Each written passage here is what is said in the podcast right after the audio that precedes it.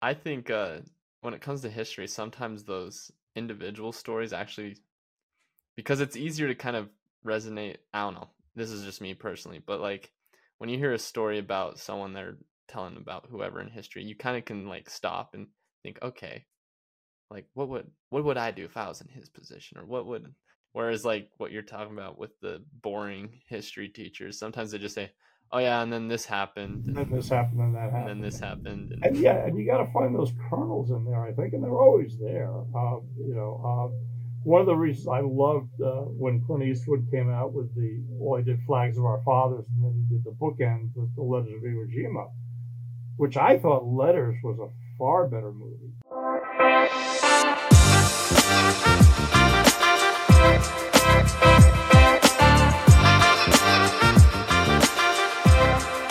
Welcome back to the Intelligent Conversations podcast. Today, I have the honor to welcome back Bill Cushing. Bill is a poet and author. Today, we talked about the importance of history, writing, and learned a bit about Bill's family history. I, for one, was blown away by the story of William Cushing, who Bill is named after. I don't want to spoil too much of it, but without further ado, let's welcome back Bill Cushing to the show. What really blew me away was uh, Will's story. That was what? Well, you know how they always say that you know if you could meet anybody, you know, past or present, fiction, nonfiction, oh, definitely be him. I, I, I would love to hear the stories that nobody knows about. yeah, because you know any person is like an iceberg. You're only seeing about ten percent of what's going on. Well, the crazy part to me was the like how he sent a let like he was going to kidnap a general, right? Oh yeah, when he left. And the then he sent a let like left a note card remember there. back then, calling cards was a regular thing. You carried them around with you. so, like what we call a business card. You know, that was pretty standard practice back then. What did it say on it again? Just refresh me. Just uh, you know. Uh, came came by, you weren't here. Maybe next time, something like that. Oh, like I say, even the Confederates were like, "This guy's cool." yeah, no, that, well, even his idea to how he came up with like sinking that ship. Yeah, because I mean, the ironclad ships were pretty new at the time. Yeah, and like he just decided. Did he invent then the? Well, no, he didn't design it, but he came up with the ideas. Look, I want a way of blowing this thing up. Now, I think I mentioned that the Confederates had already used a torpedo of sorts uh, okay. when they had they have their own submarine. Oh wow! Yeah, so submarines been around actually before the Civil War. That somebody, I think, even during the Revolution, maybe or right after, oh, wow. some guy. It was basically just a sealed barrel, you know, with a huh. pedals, you know, where you, yeah. I mean, it was impractical, but I guess it worked. I mean. it, it worked enough that they used it and built it. So, but, um, man, yeah, I'm, I'm excited. Will's just, but then you also uh you talked about the other one. Alonzo, yeah, Alonzo. Yeah, Alonzo. He was in Gettysburg. That was. Yeah. Oh, remember he died at 22. So yeah, where he would have gone from there, who knows? Yeah, and they were both like pretty like doing really well, like in terms of where they were ranked. And there were two other brothers. Now, one was in the cavalry and was out of fighting the Apache Wars at that time. So he wasn't mm-hmm. directly involved in the Civil War, but he was serving in the army as a cavalryman. And then the fourth one, the oldest of them, he had something like asthma or whatever. I don't, I don't know what he had, but something that kept him out of the military. But he worked as a paymaster, which was oh, still oh, nice. a military position. So all four of those guys served. Man, that's yeah, that was a time to be alive too. Yeah, yeah. I bet. So how'd you come about like writing this? Like how'd you Well, of course I grew up with William. You know, I was mm-hmm. named for him and so you know, I always knew his story and had read about him and heard stories. But uh, Lonnie, I heard about later when I, there was a bunch of us that said, you know, this guy should get the Medal of Honor. I mean, you know, and mm-hmm. so I really dove into it when um, when I created a Facebook page, which was basically titled "Give Alonzo, you know, Lieutenant Alonzo Cushing the uh, Medal of Honor. Well, once it was done, um, I said, "Well, look, I want to keep the page going, but he's gotten the medal." I mean, you know, so somebody said, "I'll just change the name of it," and I said, "Okay." So we named it for him. I think it's now called Lieutenant Alonzo H. Cushing Medal of Honor winner, um, and uh, and then we started. I started posting stuff about William as well. So know, just generalized stuff about the family. I would like to think. I I mean, I wasn't the biggest mover and shaker in that movement by any stretch, but you know, I heard about it. I you know, I, I saw. Actually, uh, it was Senator Feingold who was one of the few people in, in D.C. pushing it too, because they were from Delafield, Wisconsin. Yeah. So I have a feeling it probably started there, where somebody said, "Hey, you know, this guy should get," because there there was a time limit, or there is a time limit, so you have to get an exception. But yeah, he finally got it, which he should have gotten, you know, hmm. much before, I think. Oh yeah, for sure. It's but, uh, like yeah, his story was incredible as well. And yeah, yeah, I was very very admired, very respected, and and very young. I mean, he was, in fact, besides Custer, who was a year ahead of him at West Point. Oh, wow. Nobody had moved through the ranks as quickly as as Lon did, you know, up to that point. And the same thing with William. You, you look at the, I mean, the guy's a full commander at 32 after getting kicked out. You know? Yeah, that's not half bad. Uh, that, that that's how I imagine. We, that's that is one thing we do share. I I managed to get kicked out of military school myself. So. Oh really? Um, keep keeping the legacy going, I suppose. Although so, nowhere so, near him afterwards. So, so, you're just waiting for the Civil War to yeah, and, yeah. I'll, I'll bow out of that one. oh, that's yeah. William William was really cool. Yeah. I man, but I think the other thing, and this is one of, I mean, this has sort of been a labor of love of mine for years. I've been working on these two texts for probably four or five years easily. Um, finally got to a point where, well, um, I don't know if you saw in the uh, index, I think that's where we have the credits, is uh, that uh, the Alonzo piece got third prize in a contest, and the William piece is, is going to be in an anthology coming out. I think this week actually. Oh, nice. When, um, when's that? I you know um it's oh not when like what what's going like it's a it's what's the title of it GI Days or something like that. It's, it's a an anthology of military stories, military history stuff, and so. Oh, that's cool. And this is like a whole event that goes on. Like, uh, well, it's just a, it was a call for uh, you know works, and and so I sent that in, and they accepted. I said, okay, fine. Oh, nice. So yeah, obviously, I'm going to give them first publication rights. You know, and that's another reason that Paul at, South, at Southern Arizona and I are holding off is to let them get their book out first, and then we'll come out with ours. So okay, gotcha. Technically, yes, it was the first publication was there. so the Alonzo story, that one already won an award. That yeah, took third place in um, I, I forgot the name of the uh, yeah, last man, third place in the Colonel Darron L. Wright Memorial Writing Award. And the one on William will appear in GI Days, an anthology of military life. Oh, that's cool. So those are the two. Hey, well, I wish you best of luck with the, oh, the Will story. And, the Will story is going to kill I, it. I think I sent you the proof with the illustrations. Which did you see the? Did that have the visuals? Uh, or I believe not. Yeah. I might have just. I think I I only got the. Just the text. Yeah, I think I just okay, got because the book will have uh, illustrations in it. Yeah, and I read that, and yeah, I, I, I read like so I read the Alonzo story first, and then uh-huh. I uh, had some other things I needed to get to, and then I yeah. read the uh, William one last night, and I was like, oh, okay. "What? I should have read this one." what a character! Uh, and what's yeah. crazy is they were both brothers, and they were kind of like polar opposites. Very almost. different. Yeah, in fact, that's the cover of it. Says, you know, two brothers, different in personality, but singularly dedicated to the Union. Um, they both fought for this belief, and, and like I say in the, in the book is you know, we come from a Puritan background, and if you look at the original abolitionists, they were the Puritans. They were the religious, the people that were the religious nuts of the time were the ones that said, yeah, no, slavery is incompatible with the.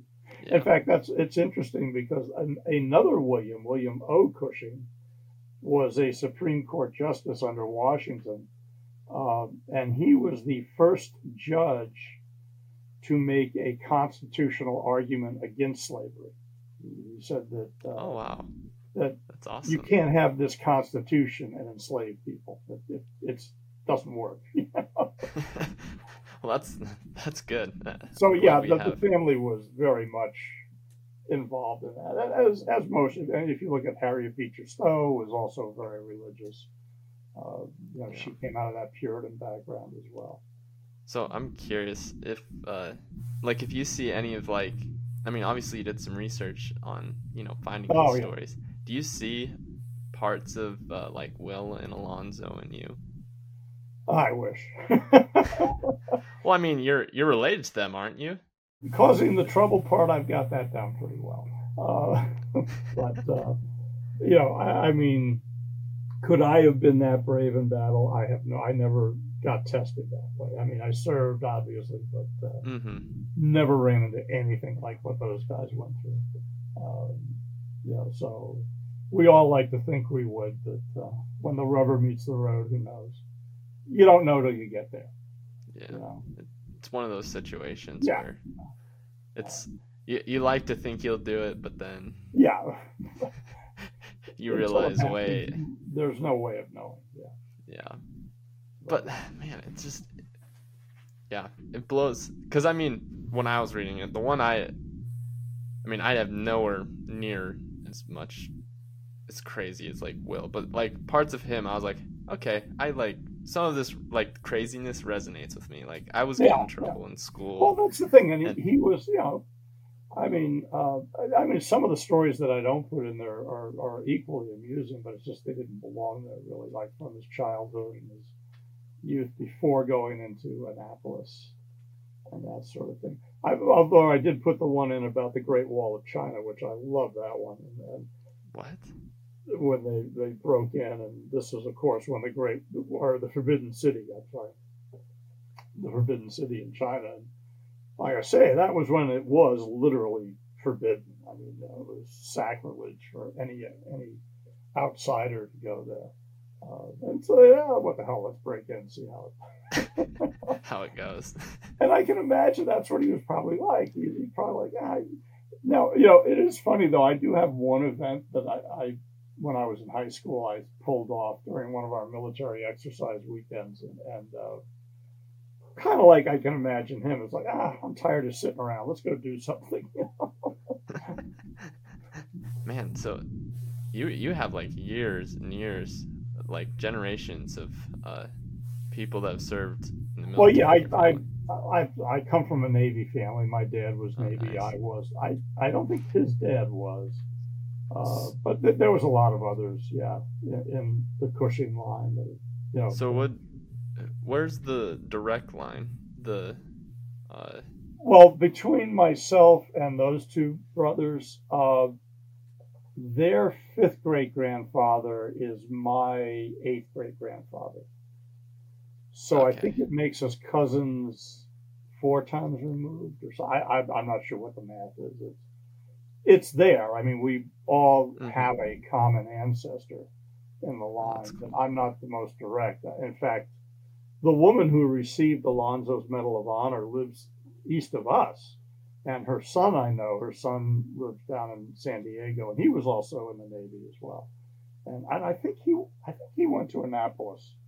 I'm trying to remember uh, whether Brooke, which is kind of funny because his name is Brooke Ensign, and I can just imagine once he got promoted, well, calling him Lieutenant Ensign would sound kind of weird.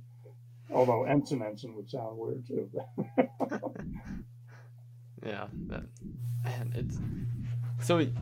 Do you have like time? Do you spend time uh, researching kind of other family members as well, like in your oh yeah, yeah, obviously, yeah. Some Is of that something In you enjoy? one of my cousins just uncovered well not just it's been a, quite a few months ago but she sent them to me these letters that are that my grandmother, my my dad's mom, so it was her grandmother as well. Uh, she was a Dutch woman who came to the states um, and uncovered a lot of her letters, and you know it's just so cool reading these letters and seeing the cursive handwriting of those days. It's just, you know, no, you're going back now to the late 1800s, early 1900s. Uh, I I know exactly what you're talking about. It handwriting back then was yeah. Everyone just wrote in cursive, man. It, oh yeah, and, and, and, everybody wrote. I mean, that's you know uh, one of the interesting things is you read diary entries of people from the 1800s who didn't get past fifth or sixth grade, and it's like, man, these people are really pretty well educated. oh yeah, no, uh, they are. They had a, or at the very least, they had a very good command of the language. No, they did. That's for sure. Yeah, it, I the only reason I know that is when I was little, we would uh, we would do this thing called like indexing, where you'd read those records and then pretty oh, much did, yeah. like digitize them, and yeah, you'd try and read them and type them in and send them off into the cloud. You ever done yeah. anything like that? No, I don't. I uh, I I I got to admit, I mean, I download stuff, but I usually print it out and keep hard copies. I'm real big. I've got file folders.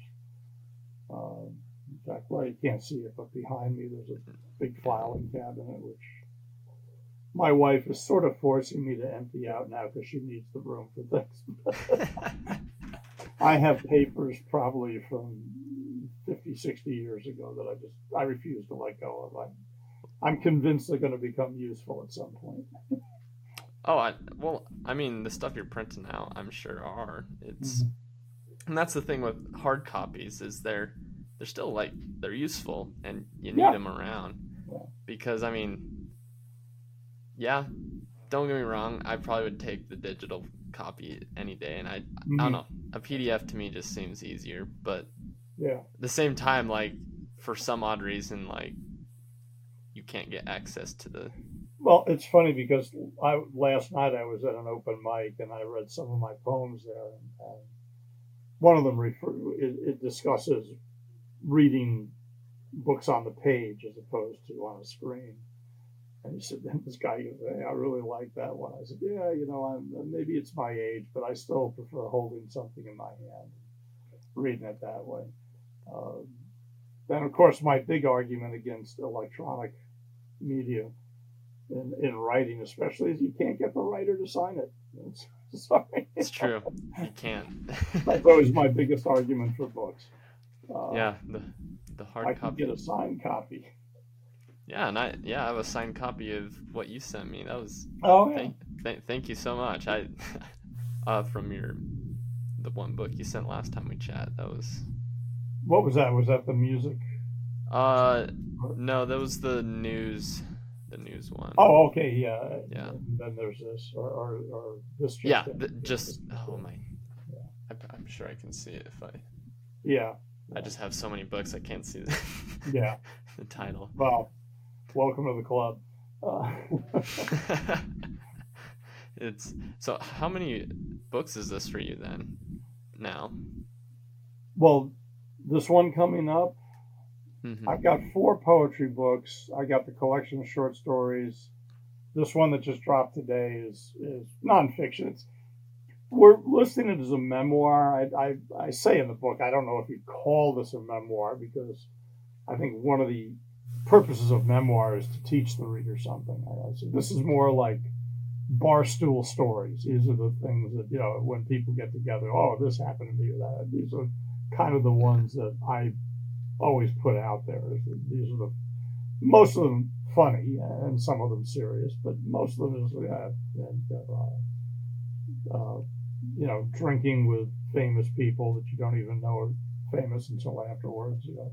Uh, stuff like that. Uh, you you ever had an instance like that where you? Oh, just... Oh yeah, and that's in, that's in this book. Yeah, I got to I, I got to have a drink with Captain Kangaroo. I don't, I don't even no know idea. who she is. That's. Oh, you don't know? Okay, Captain Kangaroo. When I was growing up, Captain Kangaroo was the kids show, and I don't know. So this is 1960, maybe 64, something like that. Well, in 1978, I'm I'm in New York City and waiting for the you know I'm taking my train back out and I stop in this bar in Penn Station and sit down and this guy invites me over for a beer and we start talking and we're talking about the Yankees of course it was baseball team so we're going into that and then you know he says well I got to catch my train he takes off and the bartender comes down and says do you know who that was I said ah, I said he looked kind of familiar but you know I don't know it's Captain Kangaroo I was like oh my god I just had to drink the Captain Kangaroo and, and he bought so, wow. I also the other big one for me is having a uh, sharing a scotch with uh, Joseph Heller, the guy who wrote Catch Twenty Two. Um, but that was more. I, I've had a chance. I think just my experiences have given me the opportunity to do that stuff. Uh, you know, as a writing major, I worked mm-hmm. on festivals and things like that, and you get to meet people that way. Uh, yeah, I got to meet Ramsey Lewis, the the jazz musician. But I did a lot of interviews of these guys. You know, I got to meet him and, and Louie Bellson. People like, oh, those were more formal. You know, I'm interviewing But it, it's kind of cool to to sit down and meet somebody face to face that you admire their work. Yeah. No, I I agree. It's but the Captain Kangaroo story is definitely probably the funniest because it's, it's your go-to. I had Just... no idea who it was, and here was a guy when I was a kid. I used to watch his show all the time. uh, it, yeah, I wonder. I do wonder if I've ever had any of those instances. It's you just you never know. They're people too, and yeah, they're just going out and right? They're they're having a drink, doing whatever. Well, I think a lot of times, and living, you know, now in LA, you know, I, it's funny. I, I, did get to meet just very briefly uh, Guillermo del Toro, the director, the guy who did Hellboy and all those other movies. Okay, yeah. And what it is is my wife is a dentist, and so a friend of hers. This guy is like the dentist to the stars. Uh, he, some of his patients are Tom Cruise and Scarlett Johansson. Oh wow! And I think what it is is the guy just doesn't care about movies, so he's not impressed. You're my patient. That's all you are. I, I don't care who you are or what you do. You know, just pay the bill. That's all I want. And but he is apparently very good friends with Guillermo, Guillermo del Toro. And when his son got married, I'm sitting there and I'm looking at him. I told my wife, "Is that Guillermo del Toro?" She goes, "Oh yeah, he's a friend of uh, Pounds." And I was like, "Oh my god." So I just went over the table and I introduced myself. I said, "Look, I just want to shake your hand. I don't want to bother you, but I just want to be able to say I shook your hand. That's all I so enjoy the rest of your dinner, and I'll uh, thank you much. That's cool. but uh, that's yeah. so cool. So, do these experiences that you have, these uh, moments where like you're going about, is that when you're like hitting that writer's block or whatever it may be, is that kind of how you go and try and find inspiration as you go out? I, and... Well, I, I, have to admit that this new book, The Time Well Spent, a lot of those stories just came out from my writing group. Because I'd be working on something and I, would hit a snag and say, well, let me go back and do this, you know, because I always mm-hmm. said I was going to write this up and I'd write it up and present it. And that, that way I'd sort of get over them. I think one of the things, if you talk about writer's block, the best way to get around is just do something else. Uh, even if it's revising old stuff that you, you haven't gotten to in a while, or working on something else, or looking over, a lot of times I'll just look over what notes do I have that I haven't used, and maybe I can think of something. Um, I think probably the advantage I have is I'm not locked into one form of writing. Uh, you know, I, I not strictly fiction or poetry. I can do either one or the nonfiction. So it's all right. I can't think of anything for this. Uh, let me put it away. I'll get back to it later. Uh, but that's also been sort of the impetus behind most of this. You know, this will be the once this two brothers book, uh, this brothers, it's now been changed to heroic brothers. By the way, mm-hmm. no longer two. Yeah, brothers. you you were telling me about that. But once this goes, this will be the fourth book this year that's come out of mine. Uh, but here again, you have to figure, well, the writing's been going on for 8, 10, 12 years before this. So it's not like I just whipped up four books. It's just I finally got them ready for publication and, and found a publisher willing to go with them. Uh, now, next year, I'll be a lot of revising. I'm working on the memoir of my late wife. I'm revising a memoir I wrote about my days in the Navy and afterwards on ships, which needs a lot of work. In fact, one of the guys who's helping me, uh, we're going to get together probably in the next week or so, or maybe after the holidays. Uh, but uh, you know, the the one about my late wife is I'm still revising it. It's almost done. It'll probably be done, if not by the end of this year, certainly by the start of next, and then I can start revising that. And then there's some other projects. Uh, I, I, there's a piece of Puerto Rican history that's, to me, is screaming to be written about, and nobody's written what? about that I know of. So, what what um, history are we talking? It's uh, it's called Grito de Lares, and it was a revolt that the Puerto Ricans staged against the Spanish Empire back in the 1870s. Well, the more I heard about it, the more I realized the parallels between their attempted revolution and our successful revolution were uncanny. I said, this is almost like the American Revolution, the only difference being that ours succeeded and the Puerto Ricans didn't. Huh. But it's Why? it's because they had their own Betsy Ross in there. They had their own Thomas. Jo- I mean, I'm looking at these people. I'm like, well, this could have been this guy. This could have been Adams. Huh. So, uh, it, and it's something that even there's a good number of Puerto Ricans aren't even aware of this piece of history to to any great degree. Uh, so that's something I want to work on. I'm I'm also like I want to start getting together. There's a here again a, a I got this from my wife. There's a Peruvian event in 1970 71 uh, that's very intense where this one little town suffered a tsunami, an earthquake, and a mountain slide. I mean, all in like a 36 hour period. They just got hammered with every natural disaster you could think of. And it just buried the town and the Peruvian government decided, no, we're not going to rebuild it. We're going to keep it the way it is. That's going to be the memorial to these people. and huh. very few survivors. Well, one of the survivors was one of her cousins, who was about seven or eight at the time. So I want to oh, write. So this is up. like, hmm? This is pretty like not recent, but yeah, well, 71, 72. So yeah. Wow. Uh, what? But, uh, that's just. I, I'm well, here again, it's South America. I feel like that would be like mainstream. Like, yeah, there's this town that just got. Yeah, it's just complete. The only thing that was left standing above ground was the um, the cross, I think, on the church. Oh. so they basically said, "All right, that's going to be the memorial." Uh, you know, that's a good memorial. or anything like that. And it was just a little farming town that had very few people lived there but some of them survived. And uh, man, so yeah, I'm, I'm, writing that up as a creative nonfiction. Obviously, I'm going to fictionalize a lot of it because I can only guess, but. I want to get with her cousin, say, all right, what what do you remember? I mean, like, what did you smell? What did you hear? You know, what was it like going through that? You know, yeah, she was younger, she was a kid, but you go through something like that, it's going to stay with you, I'm sure. oh, yeah, for sure. I mean, I'm just even trying like imagine like obviously like a tsunami or something like that would yeah. be enough to be like, oh my and all of a sudden the ground starts shaking. You're like, wait, like wait a, a, minute. a hat trick from God. Exactly. But uh, so that's a project I want to take over, and, and, so that those will be the upcoming things I do, and then of course I'm still writing the poetry and, and getting involved in that. Mm-hmm. Um, I probably won't worry about putting another book together for some time, though.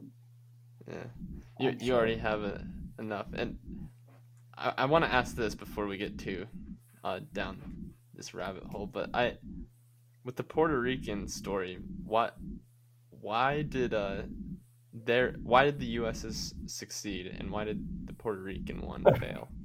that sort of give away the whole point of. Oh, that's that's fair. That's fair. But basically, the Spanish found out about it. It was a screw up in intelligence. You know, the, the, they, the, the Spanish troops discovered what was going on and they just kept it quiet and let it happen and then they were ready to go. You know, they, they basically ambushed them. Uh, oh, man. Because they knew what was going to happen, when it was going to happen, all that stuff. So, um, that's what's crazy to think about as well. Is I mean, obviously, when you read books about even just the American Revolution, to us, it's like, oh yeah, this just happened. I'm like, yeah, Yeah. but did it just happen? Like they had to, they they put some planning behind it, and I mean, you look at the, you know, I mean, Benedict Arnold, who's, you know, now now the, the name has become synonymous with betrayal and all that stuff. But he was probably thinking, you know, we're getting our butts kicked here, man. You know, save mine while I can. So, from his point of view, it was the smartest move to make. And as it turned out, no, it, it didn't pan out his way.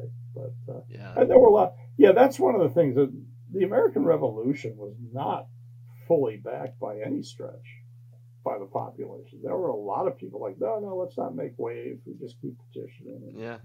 No, um, that's what why we remember people like Patrick Henry, who I think was probably one of the great personalities of that period. Um, you know, John Adams, another one, and, and and Sam Adams. I mean, Sam Adams, you know, worked behind the scenes mostly, but he was, you know, he did pamphlets and, and where John Adams was out making speeches and stuff. Sam Yeah. Adams sort of stayed in the background, but yeah, he was a pretty yeah. revolutionary guy.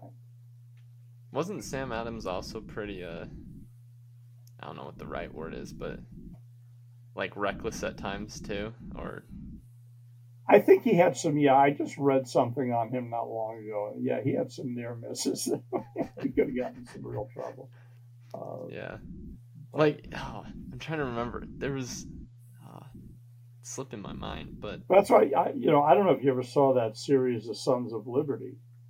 Uh, I have not. It was a, it's a DVD collection. I think it was out on the History Channel or something. But it's a very interesting look at how the revolution came about and how it was organized. And uh, I think they even had one chapter that was on the spies, you know, colonial spies, uh, which is, yeah, you know, I- again, that always becomes a big part of any war.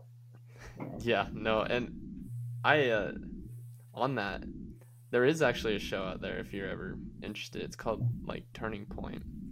I, I- Okay. I, want to make sure that's right, but uh, I, I believe it's on Netflix. I Oh, okay. don't quote me on that, but it's it's about pretty much the spy like network that Washington Oh, okay. set up. Yeah. And one of the things Washington did that was smart was he didn't keep stuff on paper. He Yeah. was smart enough to keep all the information in his head, and uh, so there was never any written evidence that this was going on. Of course, the downside of that is if you get killed, you're the only one who knows. yeah, that. I'm trying to. Yeah, no, that actually is what. I mean, obviously they like Hollywoodize it and all that, but yeah. I mean there is a lot of like actual like, hey, this actually happened Yeah. in it, and I was like, well, that's what I find. Yeah, it, it's funny with me. Well, of course, I, I think I mentioned this to you before that I began as a history major. I just veered off into writing. oh yeah, by accident. And I love history. I, I you know, and, and I've always insisted because I, I like to tell my students, I say, you know, how many of you don't like history? And a lot of them will raise their hand. Is it because it's boring? Yeah, history is boring. I said, no, history is not boring. Now, history teachers can be incredibly boring, but don't blame the subject matter, you know, for, for their bad delivery. Uh, and I was lucky enough that I had very I, I only had one bad history teacher my all through high school, college, whatever. And by the time I got to that person, I was old enough to realize, all right, I just need to get through this semester, you know, Yeah. that I don't need to deal with this guy anymore. Uh, I think uh, when it comes to history, sometimes those individual stories actually, because it's easier to kind of resonate. I don't know. This is just me personally, but like when you hear a story about someone they're telling about whoever in history, you kind of can like stop and think, okay, like what would what would I do if I was in his position, or what would right? Like you kind of it, it allows your imagination to kind of go wild. Whereas like what you're talking about with the boring history teachers, sometimes they just say, "Oh yeah," and then this happened, and and, then this happened, and that and happened. then this happened, and, and yeah, and you got to find those kernels in there, I think, and they're always there. Uh, you know, uh, one of the reasons I loved uh, when Clint Eastwood came out with the well, he did Flags of Our Fathers, and then he did the bookend with the Letters of Iwo Jima, which I thought Letters was a far better movie. uh, mostly because it's from the point of view of that one private. You're not getting the guy who's the general. I mean, the general's there, obviously, Mhm. part of the story, but the point of view is the grunt who's, who's doing the work. And you know, it's the same thing with, uh, uh, well, and this is one of my big complaints on the, the when Netflix came out with their uh, All Quiet on the Western Front. I was like, look, it, it's a good movie and it's an interesting story, but it's not all quiet on the Western Front. If you read the novel, it's about the guys in the trenches. It's about the, the ground pounders. It's not about, you know, which I don't know if you saw that Netflix version. I, I didn't watch I, that. I one. don't, I, go see the original, or, or there's a 1979 version that's not too bad either. The big thing on this one was, oh, they did it in German, so it was true to the language. Yeah, but it wasn't true to the book. so that that was my big problem with it. I said, and not that it wasn't, it was a fairly decent story, but it was not. Uh, what's his name? Uh, who, who wrote the book? It's, it was not his book by any stretch. Uh, Yeah. You know, because it showed the politicians and the diplomats and the generals, and of course they changed the ending completely. But uh, yeah, I, I think that what made All Quiet on the Western Front such a powerful book, right like Johnny Got His Gun. I don't know if you know that book, uh, Mm-mm. Dalton Trumbo's book. You know, both World War One books, but they're about the lower level guys. You know, the, the, the ones that aren't conducting the battles and you know planning everything. They're the ones fighting. That's so. I think that right there. I, I just have the thought that I think that's what differentiates uh, uh, movies and writing. Writing allows you to get into the thoughts, and there's like Yeah. no, there's no constraints on how uh, Yeah, in depth you want to go. Whereas movies, you can't really read their thoughts. You just kind of have to. yeah. You almost have to show what they're thinking, Yeah. and that's that's very hard to do. But and here again, here's another good example. You look at Valkyrie, and I'm not saying it's not a good movie. I thought it was fine, but it's from the point of view of uh, what was his name, von Stauffenberg, or whatever the German general was, who you know that Tom Cruise played, Oh, okay. who was an interesting character. And I thought, yeah, it was. But there's a book by uh, a German writer, Hans Hellmut Kirst, wrote a book called Soldiers Revolt, and it was about the assassination attempt but it's seen from the point of view of the lower level people, the ones who, you know, smuggled in the explosive, you know, designed the bomb and, and all this other stuff. And, and so uh, I found it a completely, of course, I think he's a good novelist anyway. He's a very, he wrote a lot about World War II, uh, about the German army and, and that sort of thing. Uh, Yeah, but uh, it's it reminds but me. Revolt, I thought it was a tremendous book. I'm reading this, and this is fascinating because, I, yeah, yeah, I heard about the, you know, the attempt and who was involved. I mean, you know, Rommel was supposedly even involved, although they never technically convicted him of anything. Uh, Yeah. Man, I mean, both world wars are just. I mean, right? Millions of people were involved in them. I mean, there's so many Yeah. stories to. Just, I mean, that's why I kind of like them. Is there's just so many. Well, I'm tempted. To, I would like to write something. It would probably be. I think it would be a poem, but I don't know if you heard about this woman who died either the beginning of this year or last year or later on. But she was a Dutch woman, but during the war, she had worked for the Dutch resistance, and she was like 15, 16 years old. I was like, this is such a. When I was reading her story, she would basically seduce German soldiers to, you know, What? come into the woods, and then she'd kill them. this is a 15 year old girl. Oh, wow. And and she would transport information back and forth because you know here's this little 15 year old girl on a bicycle with a basket who's going to bother her well you know, she's got all these stuff. that's really ballsy man that is, man. Especially if you. I mean, I don't know, I was reading her story I was like my god this is incredible this and apparently her older sister helped her along too they, they both but just the thought of I mean, to me, it's like, well, yeah, the fact that they were Nazis and working for the Nazis is one reason. But the fact that some 20 year old guy would go after a 15 year old girl, but there's reason enough to waste him as far as I'm concerned. like, Man, I, I'm, yeah, I sort of hardcore on that stuff. Yeah, I don't have many morals, but I do have a couple with it. yeah, the, I kind of hold to. And that's one that's like, yeah, you don't do that. yeah. There's, well, that's the interesting thing about war is everyone has to draw their pretty much they have to draw their line in the sand, and Yeah. I will Yeah, not cross and this. decide where they're going to go. Yeah, and that's, I mean, you look at Leon Uris's novels, which deal a lot with World War II, and, of course with Israel as well. Uh, fascinating stuff. And, and here, he, I, I like, I've always liked his stuff because he really does his homework. Uh, kind of like, oh, Crichton's another one like that. I mean, not that he writes about military stuff, but Crichton tends to write about science and medicine and that kind of thing. But you you come away knowing some things that you didn't know about that field afterwards. And I think that's what I like about reading their stuff. And that's sort of what I'm hoping this will do too. You know, this particular Brothers book. Uh, show people that no history and, and you know, all right, one story is involved strictly with a what, a five hour period on one day whereas the other one covers from Annapolis up until his death, so it covers a multi-year period. But uh, yeah, it's it's some interesting characters, some interesting personalities. Yeah, and it it shows right that Yeah. that uh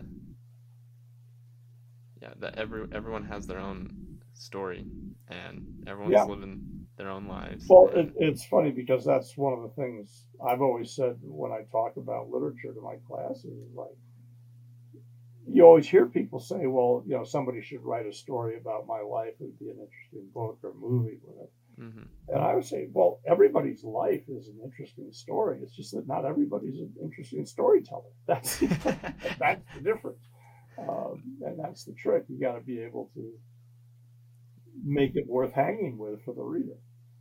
Yeah, and I mean that right there is. Uh, I think everyone's capable of being a good storyteller. You just have to find what your medium is. Yeah, yeah, Like I would say, my my method of storytelling, I'm really good at telling stories. Just Yeah. when I'm sitting down with someone, I'm like, all right, Yeah. listen here, yeah, and I'll I'll tell a story just Yeah. verbally. Whereas other people, it might be better to just write stuff down. And you're Yeah. reading it, and you're like, oh my goodness, this is incredible, man. Yeah. And then uh, trying to think another way that record stories. But moral of the story is like yeah, and and that's uh, which, by the way, is one of the reasons I, I am really big on writing groups because they let you know, okay, I have this story. It's very interesting. Every time I tell it, people are entertained. Now let me write it down, but by exposing it to some of the other writers and letting them go, well, you know what? I need this. I need that. You didn't give me enough here. You can start, and that's one of the reasons. I mean, you know, I, I I always find it amusing when students, oh, you, you belong to writing groups. Hell yeah. You know, I mean, hey, o- Otani gets coached. Uh, you, know, you, you always need that outside influence to look at you and say, hey, you know, this is what you need to work on. it's important. yeah. I I agree.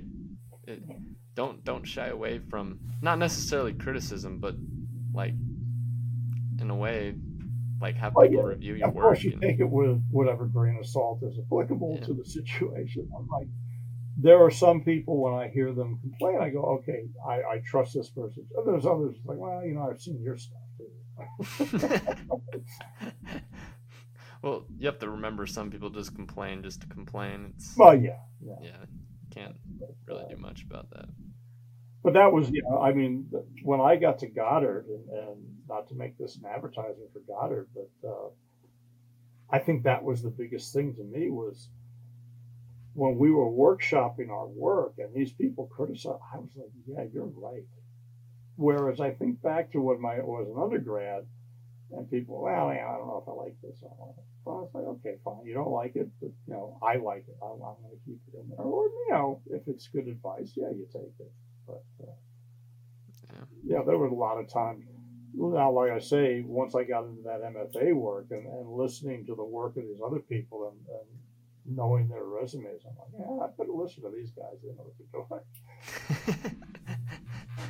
yeah, it's that's cool that yeah. you do that and all that. Well, in oh, fact, I, have always, whenever I talk to somebody about the school and, and you know, they might be coming in or they might be going there starting up, I say, look, the, the one fear you got to get over, you, you, will have it.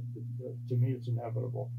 You're going to get there for your first week or so, and you're going to think to yourself, you know what? I'm a fake. I shouldn't even be here. They're going to find out about me before long. I think every student there goes through it because you get exposed to this writing that's so good that you start mm. questioning whether you're qualified. Look, you are qualified. You got into the place. Uh, you know, you just have to have the confidence that you learn. And you just, yeah, got to continue as yeah. well, like practicing and. But yeah, but I remember I was there three days, and I'm like, oh my god, I'm a fraud, man. These yeah. guys all know what they're doing. I, I don't know what I'm doing here. But... no, I, I get that. No, I, I do. It's uh, not not even writing. It's other Oh yeah, that I'll toy oh, around sure with. The I'll be like, artists go through the same thing, and the theater people go through the same thing. Yeah, it's kind of like that. Why not? Not even like the uh, why me? It's just, man, am I even like allowed to do this? I, Somebody was asleep at the switch. like pe- people are trusting me to do this. Like you're all right. Like yeah. I guess I'm. Well, it was funny because one of the stories I love telling about my second semester there, there was a woman who came in. It was her first semester, and we got along very well. It turns out she sailed, I sailed. You know, we uh, we both had some common interest, and so we hung out together. And there were a lot of times, you know, students would give readings, and, and you know, you get, well, this one guy read something that was just horrible. It was just really bad. Uh, I mean, not just from the content, but the delivery and, and just the structure. I mean, I mean, not just not just that I didn't care for the story, which I didn't, but it was not very well structured. There was there were flaws in the plot and all kinds of things. And the next day at breakfast, she's going, "Well, you know, I keep hearing how good the school is, but you know, that last night, you know, doesn't put you know give me much faith." I said, "Well, look, think of it this way." I said, First of all, let's give the guy a break. You know, maybe he had a bad day. He thought it was good. I'm, I, my hope is that while he was reading it, he was thinking to himself, "Oh my God, this is horrible. I got to work on it." But who knows? But you know, maybe he's happy with it. Possibly, his samples were so good he got in. Maybe he shouldn't be here. But I said, think of it this way: What do you remember from an undergrad, you know, when you were an undergrad and you were doing this stuff, what do you remember? You remember the stuff that was very good. Why? Because it was very rare. What are you going to remember here? The stuff that was very bad. Why? Because it was very rare. you you you're in among a group of very good writing writers here, and so what's going to stand out is the unusual, and that was unusual you know, normally you're you're used to you get spoiled. You think, yeah. hey, everybody's you know on a great on this high level. And, no, maybe they're not. Interesting. So yeah. Wow. Yeah, I, I didn't even think about it like that. That almost rarity, like just. Yeah, what stands out in your life is the yeah. stuff that's weird, that's, unusual, and in that scenario, I said, yeah, what stood out was the bad writing, nothing, which only here again to me further attests to the quality of what was going on here. And it's the same this writing group I'm with now. I'm very happy with. I, uh, you know, I, I, I mean, we all work in different areas. I mean, one woman is doing like a fantasy novel, which is that's not my market. In fact, I tell I said, look, I don't know how to really criticize the, the work from a you know structural point of view so my best contribution to you is fixing the grammatical errors, letting you know when you're repeating yourself, stuff like that. That's the best. I, I don't read these types of books. I don't know what's you know what's the formula, uh, so I can't help you there. But uh, yeah, there's a lot of YA people in there. Uh, there's one guy who writes horror stories, and he writes some really great horror. That's not my bag. I, I don't read a lot of that. I'm, hmm. not that I don't read it at all, but it's not my preference it's art. So, Every- yeah, it- and- it's, your, and it's so your it- opportunity to express what's on your mind. Yeah, but I think what I like is that these folks are all, to me, doing pretty well in whatever field of writing they've chosen. So when they give me feedback and say, "Look, I, you know, I thought you acted like kind of a schmuck here. You might want to change that." and, and sometimes I go, "Well, yeah, but that's the point. I'm, you know, I'm trying to show that I'm not this perfect guy. You know, that, that I can screw up just as badly as anybody else." But yeah, maybe I'll tone it down or something like that. yeah, You know, yeah, that's why I think critique on that stuff is very important. it is. It, it is. Yeah. Well, I don't know if I told you this story last time we met, but one of the when I started writing poetry, I, I used to go to this bar, and, and this is in Jacksonville. I went there all the time, so I got to know everybody there. And one night I'm there, and, and the bartender goes, "Oh, you got to meet this guy. He writes poetry too. You know, you, you'll like him." Which was kind of funny because I've always said, "Well, just because we share one common experience doesn't mean I don't like you." Like, there's no guarantee of that. But uh, yeah, what I mean, I mean And there's different types of poetry too, right?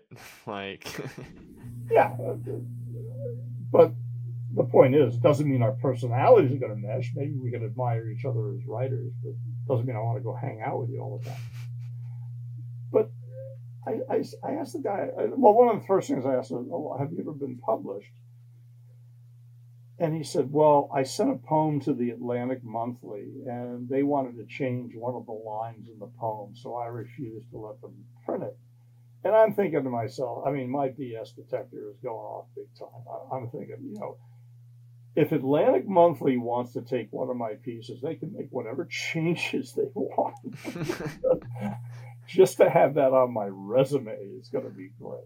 yeah. So I, I'm thinking, yeah, I'm having a problem believing this. I mean, I can write to the Atlantic Monthly and get rejected. So, you know, well, I applied, but you know, didn't publish my stuff. But then later on, I said, well, what's your process of, of writing? He goes, oh, well, I write a poem and it just comes out the way I want it. And right there, I was like, oh, get out of here, man. There's only two explanations for that. You either have the lowest standards in the world or you're full of it. That's Especially with writing, like, I mean, we just were talking about that. It, it it's constantly evolving, and hopefully Yeah. you're getting better. Oh. Like, And I'm not saying I haven't had the occasional piece that came out pretty much the way I want. Not that it didn't go through no changes, but very little. I'm- Well, like one of them I use as an example is I wrote a, a paper on Uncle Tom, on the novel Uncle Tom's Cabin. And when I wrote the, the first draft was pretty much it. I mean, yeah, I had to go through and fix some stuff up. But I always told people, I said, yeah, but remember, I was, by this time, I'm 40 years old. Now, this was an argument I had been having about this novel with people for at least the last 15 years. So when I say the first draft came out very well, well, yeah, it was the first written draft. But I've been doing it orally for all these years and sort of building it up in my head so that when it came to writing it down, I pretty much knew how the argument was organized. Then it was just a matter of pulling the examples to prove my point. Uh, so, yeah, it, it, it's tough to say that, well, yeah, that came out just right the first time. Well, it wasn't the first time, it was the first time on the page. I, I like that you. s- I mean, this is just a little sh- shift gears here, but that you uh pretty much talked about your argument uh, with other people, then went and wrote it down. Mm-hmm. Because I find that actually write. I mean, uh, writing stuff down when I uh, like, let's say I have a disagreement with someone, or even just like a bad day, right? And you start writing just everything down Yeah. you find that all of a sudden, uh, one, you're like, okay, like I should have said it this way, and it probably would have made Oh, yeah, sense yeah. to this person. Or you, or you look at it and are like, oh, man, I, I sound like an idiot. Well, yeah, I think that's that's the nice thing. But in this scenario, it was more just I've been having this argument for years, and then I got into a class where I had an opportunity to. There was a, a paper topic. I said, "Oh, I know what I'm going to do because this is something that's been of personal interest in me for years." And I've been making the argument you know, on this for years, and so now I got an opportunity to set it on paper. But yeah, I, I have had chances. Like there was something I wrote about defending the English language that I never even made the argument with the guy. I was sitting there, and this guy said something about English. And I was like, ah, you know what? But I'm not going to. We're at a party. It's a social event. I'm not going to get into a fight with a guy on it. But I immediately, like the next day, just wrote down everything I would have said had I engaged with him. And I added to it over the years and stuff. So I came up with this. Now it, it starts with his basic premise, but the whole argument. Now here's why I find them wrong. Uh, you know, that, that I Yeah. think his position is off base. Um, and it's the same thing where I, I've like I've written a piece about my generation, and, and uh, basically it comes off of a student once said something about, well, it's you old people who screwed everything up, and I was like, well, yeah, but wait a minute, let's look at some of the stuff we have done. I mean, I'm not saying we haven't screwed up, but you're sort of not giving us credit for some things that you should. Exactly. No, I. So I wrote this thing out as a way of saying, yeah, you know, well, we did this, we did that. I'm not saying I did it personally, but people of my age and my age group have done this over the years. It's, pretty good stuff. Yeah. But, know. And I mean, at the end of at the end of the day, every generation's gonna Well, yeah, every, yeah. they're gonna have things they did wrong and things they did right. Well, yeah. so- I mean, that, that's well. I, I think I, I don't know if I told. I actually wrote this up as a poem, uh, but it's it's the poem is titled "The Answer," and, and it's based on old people always look at young people and say, "Ah, "What a bunch of idiots," and young people are always looking at old people. Ah, these guys are past their prime. They don't know what they're doing. I say, well, really, what causes that animosity is older people are looking at younger people going, was I really that stupid? And of course, unfortunately, the answer is yeah, you were. Uh, and then the, the young people looking at old people going, God, am I really going to turn into that? And, well, yeah, you are. he can break it to you. But the answer to both problems is yep, that's it. yeah. You can only embrace it and just You're- yeah, do it you're the going to best get you old and flabby and all that other stuff. And uh, yeah, I did a lot of dumb crap when I was a kid. so I got to give you the leeway a little bit. yeah. But Man, we could we honestly could go on for hours. but uh, I'm gonna at least wrap up the show here. Um, if people want to, uh, your book you just said you released. so this is the one that just came out uh, called Time Well Spent. Um, and this is just a collection of short narrative pieces. So this one just dropped today. Oh, Now the other one is this. Is this? Okay, stop sharing. Let me go to this. The one I'm really interested in, sort of getting people interested in, I hope, and that's this one. Um, is that is Yeah, that's We coming got up? Okay, yeah. Uh, that's the one I'm really pumped about. I, I I'm really proud of this book. I think it's it's a very nice work, and I hope people will enjoy it. Uh, I mean I've I've read it. So well, at least parts of it, and I'm just saying like. I mean, Alonzo's cool, and I, I think his uh, story's cool, but uh, yeah, and you and Williams Williams just blew my mind. now you're seeing them for the first time. right? So the one on the left is Alonzo. The one on the right, obviously, is William. Uh, but uh, yeah, like I say, they're very different personalities, but very similar in their devotion to what was going on. And I think that was an interesting thing. And and they were they were very inseparable as kids and even as adults later on. Even though one went to West Point, the other went to Annapolis. Awesome. Well, thank you, Bill, for coming. Yeah, well, thanks for giving me another chance to shout out, and um, hopefully, and, and I think I gave you you have my email address, so anybody who's interested in getting signed copies, I'll make a deal. In fact, the publisher and I are talking now about doing something like a two-for deal, where because I've got the book of poetry, I got this the, the new one that just came out, and then this one, and so if people wanted to buy two of them, we'll work out some sort of deal. Yeah, no, I for sure. Yeah, we can throw that in the link in the Sounds great. description. Well, thank you, thank you, thank you. All right, everyone. As you can tell, that is Bill Cushing. He's a very intelligent person, has great things to share. I challenge you guys, if anything spoke to you guys today, to reach out to him and to check out his books. Uh, we talked a little bit about the story of two brothers uh, that actually are in his family tree and he's related to. And if you're kind of fascinated by that story, I would challenge you guys to look into it. Uh, he left you guys their links and covers for you guys to learn more. Stay tuned until next week. We have a great guest lined up for you guys. See you guys next week, and let's get after it. Hey everyone, if you liked this episode and would like to hear more, be sure to hit that subscribe or follow button. We release a new episode every Wednesday for you guys to listen to. Thank you guys so much for the support that you give. We could not have done this without you guys.